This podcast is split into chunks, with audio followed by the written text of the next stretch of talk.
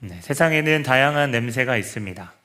사람에게 도, 좋은 냄새가 있는 반면에 가까이 하기에 아, 싫은 냄새도 있죠. 일반적으로 어, 사람들은 자기에게 좋은 냄새가 나지 않을 때 아, 그것을 그것이 오시면 그 냄새를 잡기 위해 뭐 섬유 탈취제나 아니면 향초를 놓기도 합니다. 아니면 우리 몸에 이렇게 어, 가까이에 향수를 뿌리기도 하죠. 그런데 때에 따라서 그러한 나쁜 냄새를 없애기 위해 뿌린 그 냄새조차도 어, 조금 우리에게 이질적으로 다가오는 냄새들이 있는데요. 제가 런던에 살다 보니 나라마다 문화마다 다르고 뭐 익숙한 향기가 달라서 그런지 향수인 것 같은데 향수인지 않게 저는 받아들여지는 그런 향기도 있더라고요. 아, 여러분 냄새 하면요 우리가 알고 있는 이러한 제가 금방 마, 말씀드린 직관적인 딱 냄새를 생각하실 수도 있지만 아, 저 사람에게 사람 냄새가 난다라는 것처럼 사람의 인격이나 성품, 태도에 대한 부분들을 가지고 아, 냄새라는 단어를 사용하기도 합니다. 음, 완벽해 보이지만 허점이 있고 하지만 진실하게 성실하게 해나가는 그런 모습들을 보면서 아, 저 사람에게 좋은 냄새가 난다, 좋은 향기가 난다라고 이야기합니다. 앞으로 그리고 아무리 아, 깔끔하고 또 좋은 냄새, 향수를 뿌린다 하더라도 그 사람의 말이나 태도나 언변이 그렇게 좋지 않거나 상스러운 이야기들이 입안에서 나올 때그 입이 어, 그 정말 악취가 난다 뭐 이런 이야기도 아, 이렇게 사용하기도 하죠. 분명 이런 냄새는 어, 우리의 사람의 어, 직접적인 냄새뿐만 아니라 방금 제가 말씀드린 아, 교회를 사람 다니는 사람들에게도 교회 다니는 사람들의 어떤 냄새들이 있는 것 같습니다. 저 사람을 보면 왠지 교회 다니는 사람 같아. 저 사람의 행동이나 태도, 그 삶을 보면 뭐 그와 직접적으로 이야기한 것 같지는 않, 하진 않았지만 왠지 교회를 다닐 것 같아 생각하고 만일 어떠한 경로로든지 그 사람이 그리스도인이다 라는 것이 밝혀지면 거봐 그, 그 사람 예수 믿는 사람이었어 네, 교회 다니는 사람이었어 라는 이야기를 종종 나누기도 하고 듣기도 합니다 여러분 어떠신가요? 여러분 좀 예수님의 향기가 여러분에게 좀 나시는 것 같습니까? 음, 예수 믿는 사람인 것 같다. 이런 말을 혹시 여러분 들어보신 적 있으세요? 그분을 부끄러워하지 않고 여러분 혹시 그분을 나눠보신 적 있으세요? 아니면 그렇게까지는 아니더라도 예수 믿는 자녀라는 그래 그 사실을 내가 이렇게 드러내지 못하더라도 그래 내 삶 속에서 조금 그래도 예수 믿는 자로서 그렇게 자각하면서 적어도 주님의 이름에 좀 부끄럽지 않는 그러한 사람의 모습으로 어느 순간 밝혀지더라도 그러한 예수 믿는 사람으로서의 모습을 좀 내가 내, 마, 내 모습 가운데 있었으면 좋겠다라고 생각하는 아, 그런 분들도 아, 계실 줄로 압니다. 아, 아니면 마음으론 아, 그러한 예수 믿는 사람들의 모습을 보면서 마음 한켠에 작은 구석에 그래 나도 예수 믿는 사람인데 라고 하면서 저는 그 부끄러움을 혹시 느낀다라고 하면 그 마음조차 좀 귀하다고 생각합니다. 오늘 믿음의 귀한 선배는 우리 안에 귀한 향기가 있음을 이미 일깨워 주는데요. 저와 함께 말씀을 안에서 우리가 주님을 같이 바라보기를 원합니다. 바울은 오늘 감사의 고백을 드립니다. 14절 말씀을요, 제가 세 번역 성경으로 보면 좀 더 이미지가 여러분에게 분명히 그려질 텐데요. 그러나 그리스도의 개선 행렬에 언제나 우리를 참가시키고, 여러분, 개선 행렬이라고 하면요, 전쟁에서 승리한 황제나 장군이 이렇게 백성들의 도열 이렇게 쫙 서 있는 그 가운데 그런 행렬을 그 이렇게 멋진 어, 말이나 이렇게 당시에는 그러한 말을 타고 이렇게 걸어가는 아, 그런 환영받는 그러한 아, 행렬을 이야기하고 있죠. 그 행렬에 그리스도께서 승리하셔서 앞장서시며 우리를 불러서 그 대열 가운데 예수님을 따라서 그 영광을 같이 누리도록 아, 하신다, 참여하게 하신다라는 것입니다. 우리가 읽은 개혁개정 성경에는 우리를 항상 이기게 하셨다라고 이야기하죠. 아, 여러분에게 그리스도 안에서 이김은 어떠한 이미지입니까? 여러분 그리스도 안에서 이겨, 이, 기게 하신다라고 하는 그 문장만 딱 이렇게 잘라서 봤을 때 어떠한 이미지가 여러분에게 아, 비춰 주시나요? 그리스도에게서 그리스도 안에서 우리를 항상 이기게 하신다.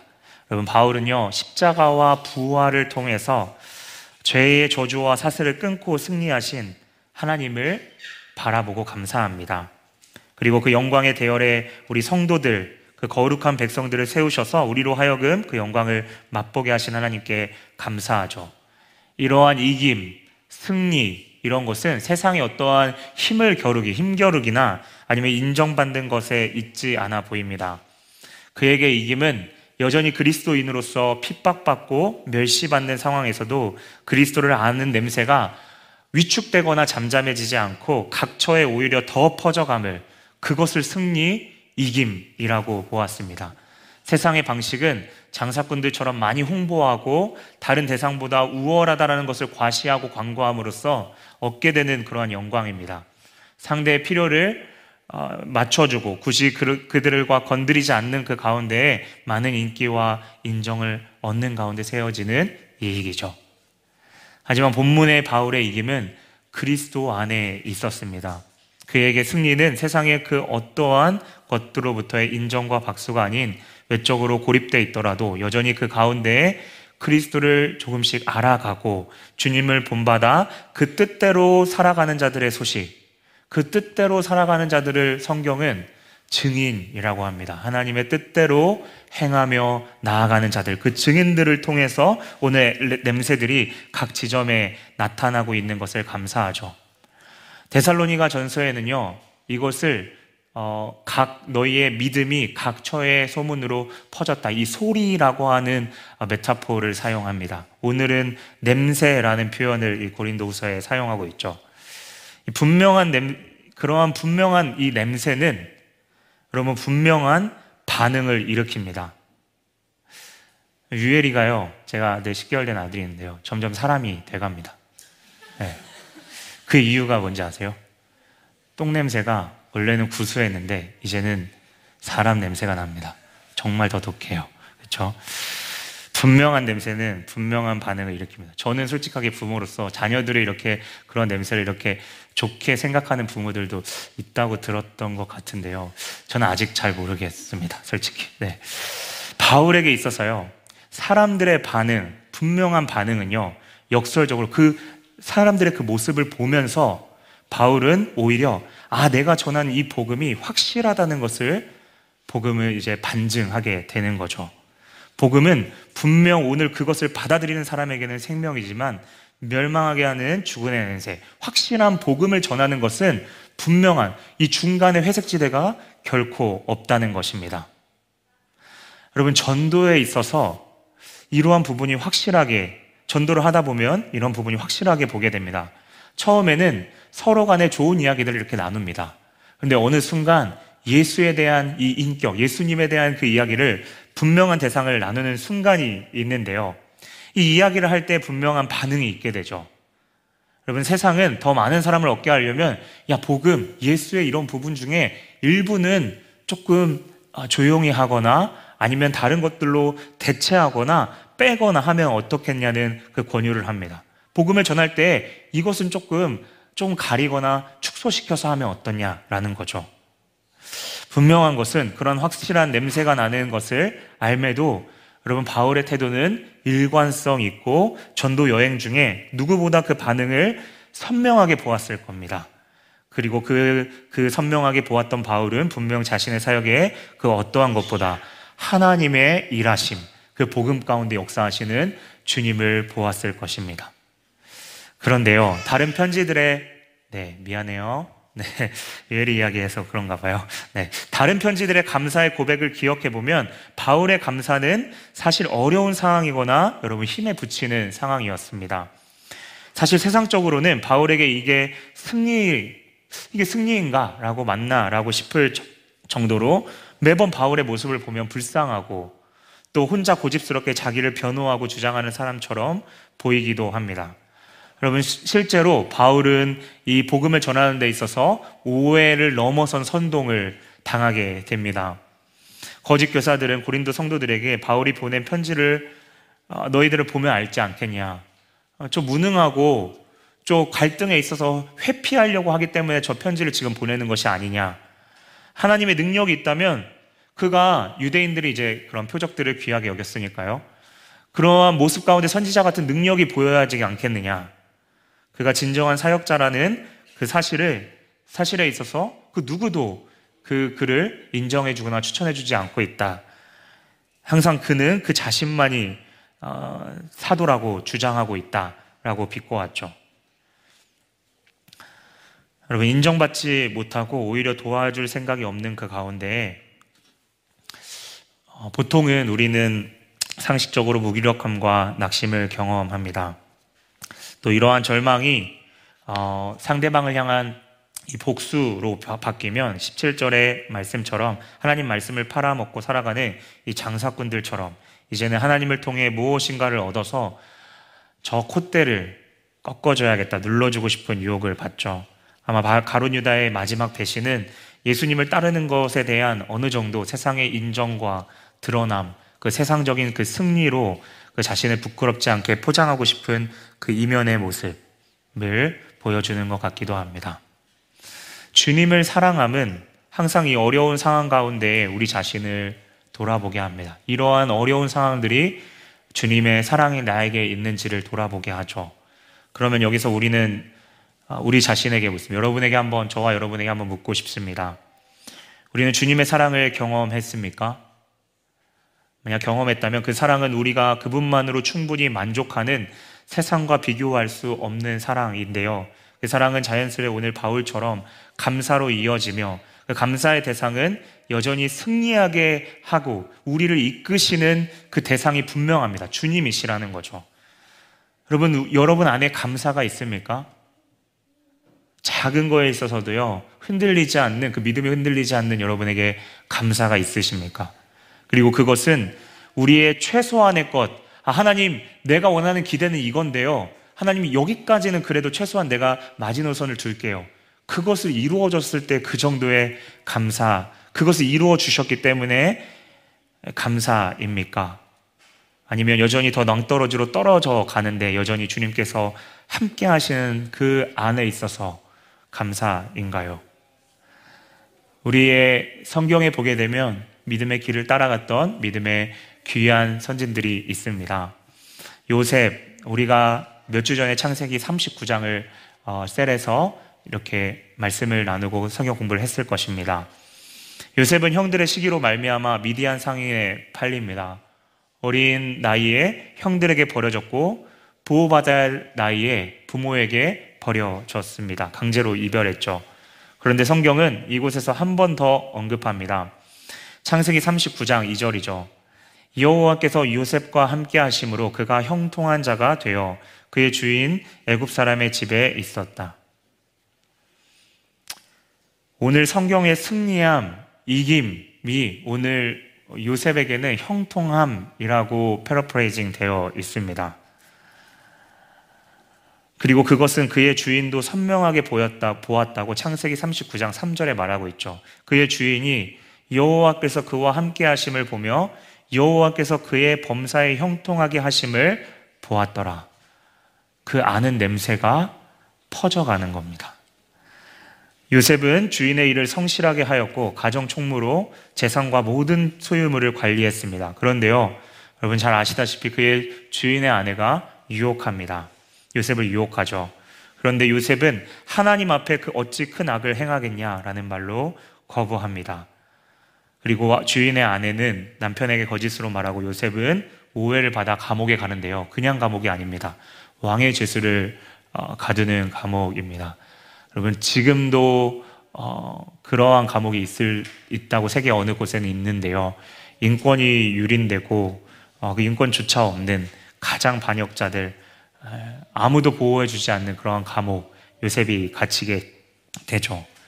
부모에게 보호받지 못하고 또 보호받지 못한 상황으로 이러한 얘기를 전입가경 점점 더 어, 어두워지는 거죠.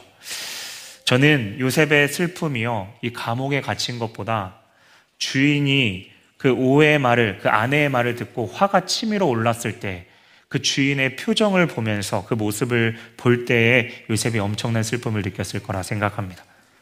여러분, 우리도요, 누군가에 있어서 참 많이 인정받고 싶고, 그래서 그의 반대로 오해를 받을 때 그 억울함을 당할 때 참 많이 슬픕니다. 나를 아껴주었던 상대가 그 선입견을 가지고 평생 나를 바라볼 것이다 라고 하는 그 모습이 참 고통스러운 것이죠. 그런데 성경은 여호와께서 그 요셉에게 인자를 더하사 간수장에게 은혜를 받게 하시고 마지막 절 39장 23절 말미에 여호와께서 그를 범사에 형통하게 하셨다라고 기록합니다. 여러분 내리막길이 지속되고 있습니다. 그런데요, 그는 여전히 성경에서 성경은 그를 형통한 자라고 말합니다. 그에게 형통은 분명 세상이 말하는 성공과는 분명히 다름을 봅니다. 성경은 하나님이 그와 함께 하심이 형통이라고 말합니다. 그리고 요셉 주변에 보디발과 감옥의 간수장은 그가 하나님과 함께하는 사람이라는 분명한 냄새를 맡았습니다. 요셉의 모습을 보면요, 성경의 모습을 보게 되면 흔들림이 보이지 않습니다.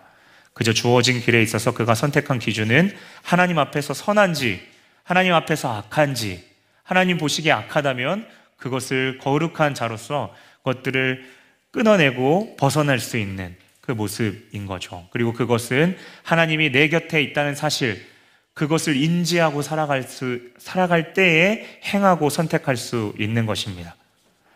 여러분, 그래서 복음은 분명한 냄새가 있습니다. 그것은 우리 안에 축복과 하나님의 일하심을 세상의 기준과 같은 이 숫자나 성과로 국한되지 않는 것을 말하는데요. 여러분, 교회 역사에서 보게 되면 우리가 한 번쯤 역사에서 한 번쯤 들어봤을 수 있는데요. 콘스탄티누스 대제, 그리스도를 공인했던 그 대제가 이 싸움을 전쟁을 하면서 꿈에서 십자가 모양의 이 그 꿈을 꾼 이후에 십자가 모양의 방패에 글씨를 써서 새겼고 그것으로 전쟁의 승리를 얻었다고 믿었습니다. 그리스도인이라 자처하는 많은 사람들은요, 그리스도 안에 그분을 위한다며 그 일하며 일한다고 그 명분을 가지고 승리하려고 했습니다. 중세 많은 유럽에서는요, 호화로운 교회 예식 가운데 하나님의 임재가 더 깊이 임한다라고 믿었고요. 현대에는 마치 식민지의 확장 못지않게 이 선진 문화를 전하고 그것을 많은 성교 그것을 통해서 어떤 선교의 성과를 내었다고 그 우월성에 스스로 도취되기도 했습니다. 여러분 그런데 오늘 바울의 모습을 보게 되면 오히려 그것에 관심을 두지 않는 모습입니다. 그저 오직 예수가 내 안에 오셔서 주신 그 사랑을 기억하며 어려운 상황임에도 그 안에서 감사하며 그 상황을 나타내는 데에만 집중하죠. 여러분, 그것은 있지도 않은 것들을 만들어내서 스스로 위로하는 이 하나님을 아는 지식이 그 거기서 나는 냄새가 되게 추상적인 단어로 아, 느껴질 수 있는데요. 전혀 아닙니다. 그럼 14절에 이 그분을 그 그분 그리스도를 아는 지식을 그분을 경험한다는 이 사실은요. 아, 우리 안에 바울과 같은 같이 사람이나 일로서 낙심되는 상황 가운데 주님 앞에 믿음으로 기도하며 그 기도 가운데 인격적인 교제, 그 관계와 같이 실존적인, 실제하고 있는 그 관계를 아, 이야기하는 것입니다. 우리의 기도가요, 하나님께 드려지는 기도가 정말 실제로 실존하시는 그 하나님을 내가 믿음 가운데 굳게 믿으며 인식하고 기도하고 있는 것인가요?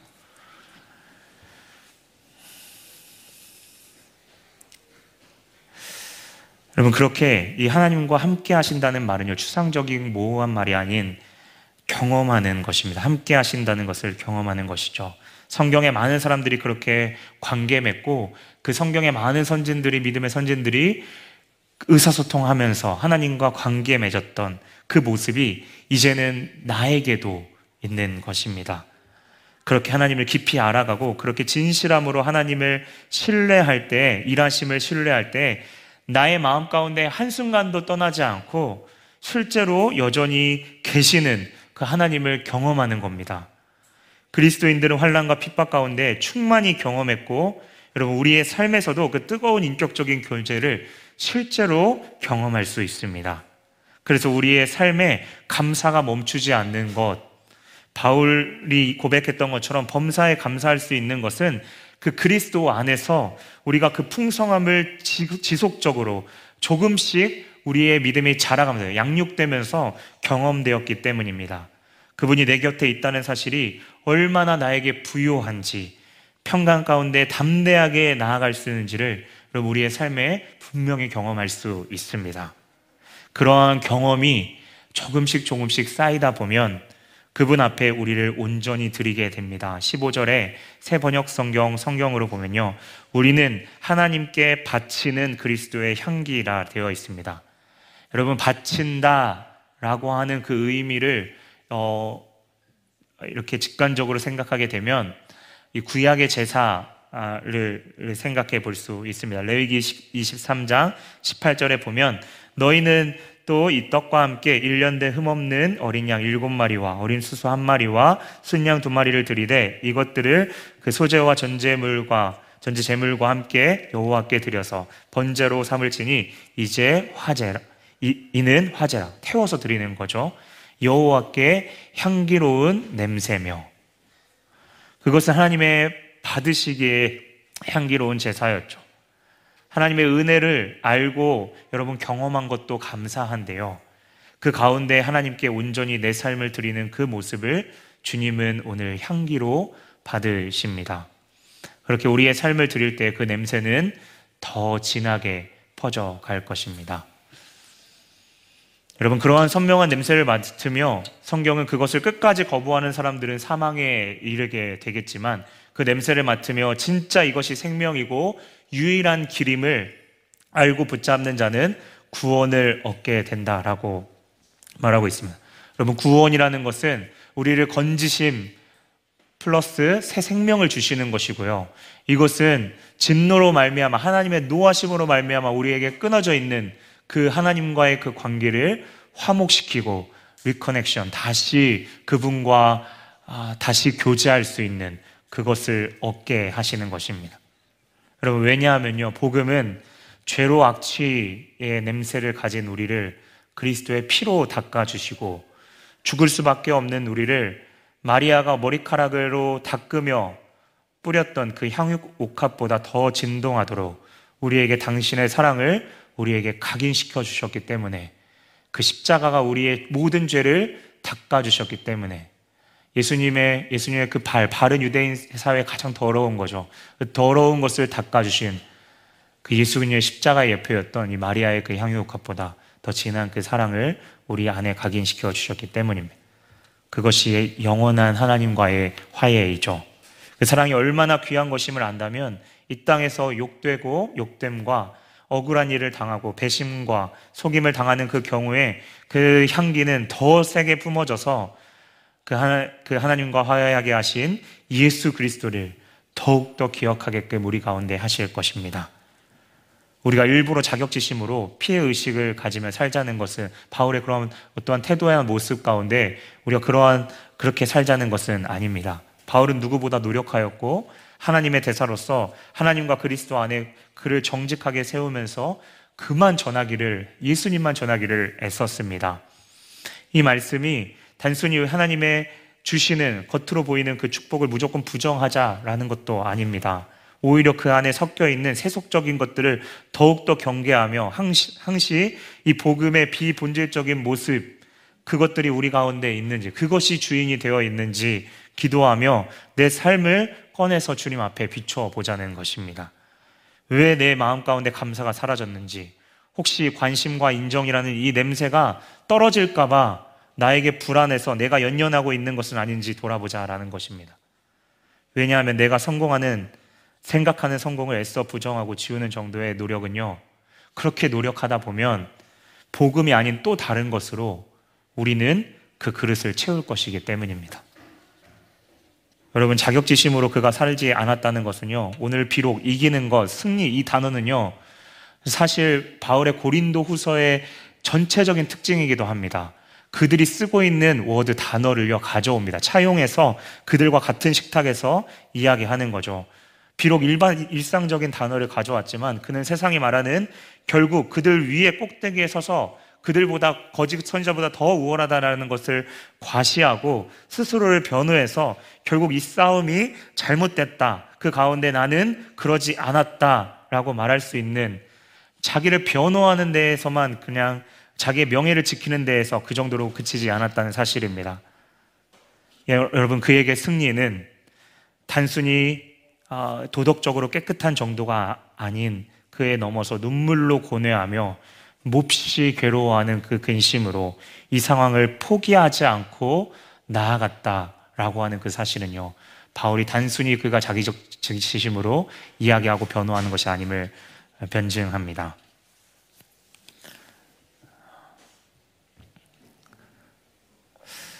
이 근심을 포기하지 않는 것, 분명한 복음 전함과 영혼에 대한 마음을 포기하지 않는 것이요. 장차 이 모든 경주를 마친 그 뒤에 하늘에서 씌워질 면류관, 그것이 진정한 승리, 최후의 승리라는 그 사실 또한 그는 알았습니다. 그것은 예수님의 모습에도 나타납니다. 예수님의 승리는 다른 종교의 신들보다 세상의 기준에 있어서 낫다라기보다는 오늘 가장 어리석어 보이지만 당신을 사랑하는 그 자녀를 포기하지 않고 부모로서 가장 수치스러운 아, 일일지라도 고통의 길을 걸었고 지금도 함께 하신다는 그 사실입니다. 여러분 어떻게 함께 하시나요? 영원히 우리를 위해 중보하십니다.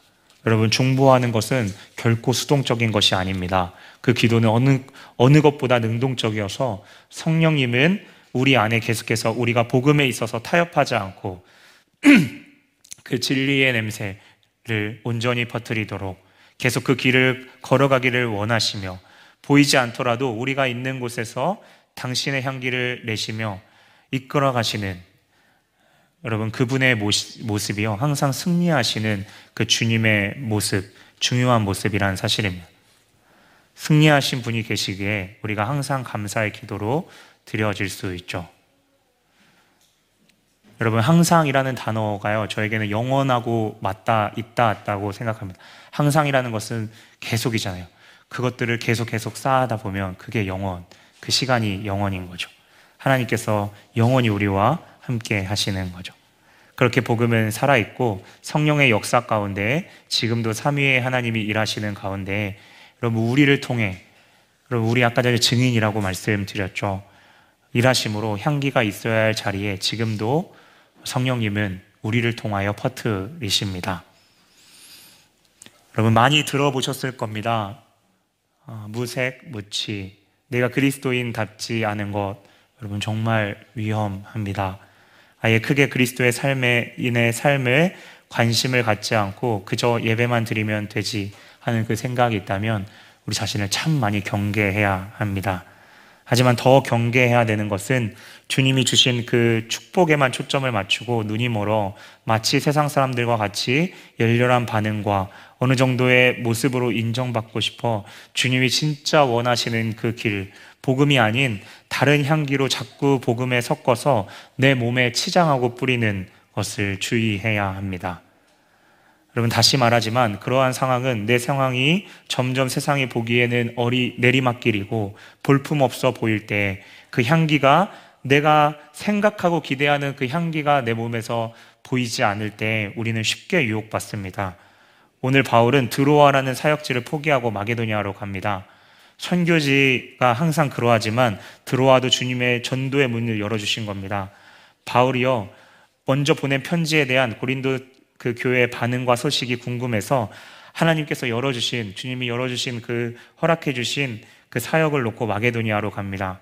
아마 바울의 마음에 잘 모르겠습니다. 하나님 앞에 죄송한 마음도 있었을 것인데 그것보다 바울 하면요 전도 일 하면 누구보다 앞장서고 좋아하는 이 바울을 생각해 봤을 때요 이러한 아, 자신이 어, 정말 그 사역을 내려놓고 마게도니아까지 가는 그 모습들은요 자신을 돌아볼 때 답답함을 넘어서 에너지를 낭비하는 것처럼 보이기도 합니다.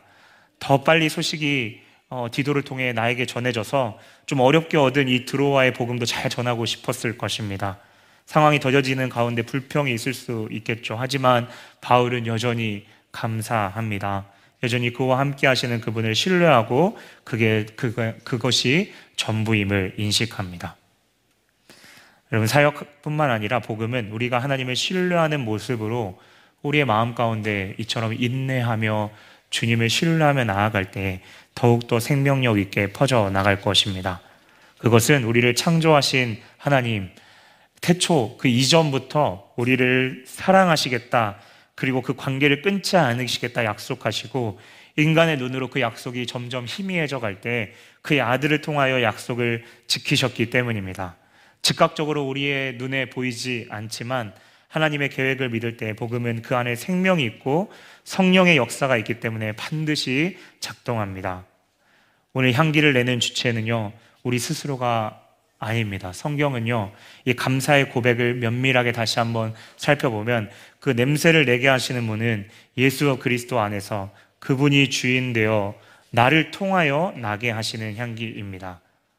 여러분, 그 예수 그리스도의 자발적인 희생, 그 구약의 제사와 통해서 드려지는 그 향기, 그 냄새, 그 화목제물 가운데 나오는 향기입니다. 그 향기는 하나님과의 그, 그 냄새는 하나님과의 화목을 이야기하고 전하는 냄새입니다. 그죠? 우리가 하는 기도는 그래서 그 향기를 전달하는 통로로 우리의 삶을 드릴 수 있도록 진실한 마음을 그분 앞에 드리며 그분을 의지하는 것입니다. 여러분, 분명한 냄새는요, 분명한 반응이 있다라고 말씀드렸습니다. 복음을 전하며 행동할 때 또 그리스도인답게 거룩하고 진실하게 나아갈 때 분명 시기하는 사람들, 그것을 매도하는 사람들이 있을 것입니다. 여러분, 두려워하지 마십시오. 여러분, 만약에 두려움으로 우리가 교회 안에서만 머문다면 여러분, 그 향기는 절대 세상으로 퍼져 나가지 않습니다.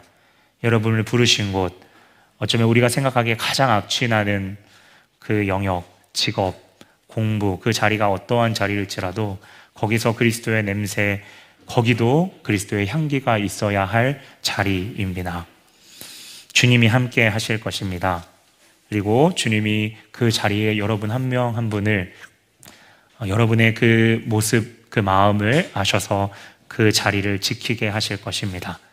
흔들리지 않는 믿음을 주시며 우리를 자라게 하실 것입니다. 이렇게 우리의 삶에서 남은 한 주 예수의 냄새가 정말 우리 가운데 진동하는 그 마리아의 향유 옥합보다 더 진동하는 남은 한 주 되시기를 주님의 이름으로 축원합니다. 아멘.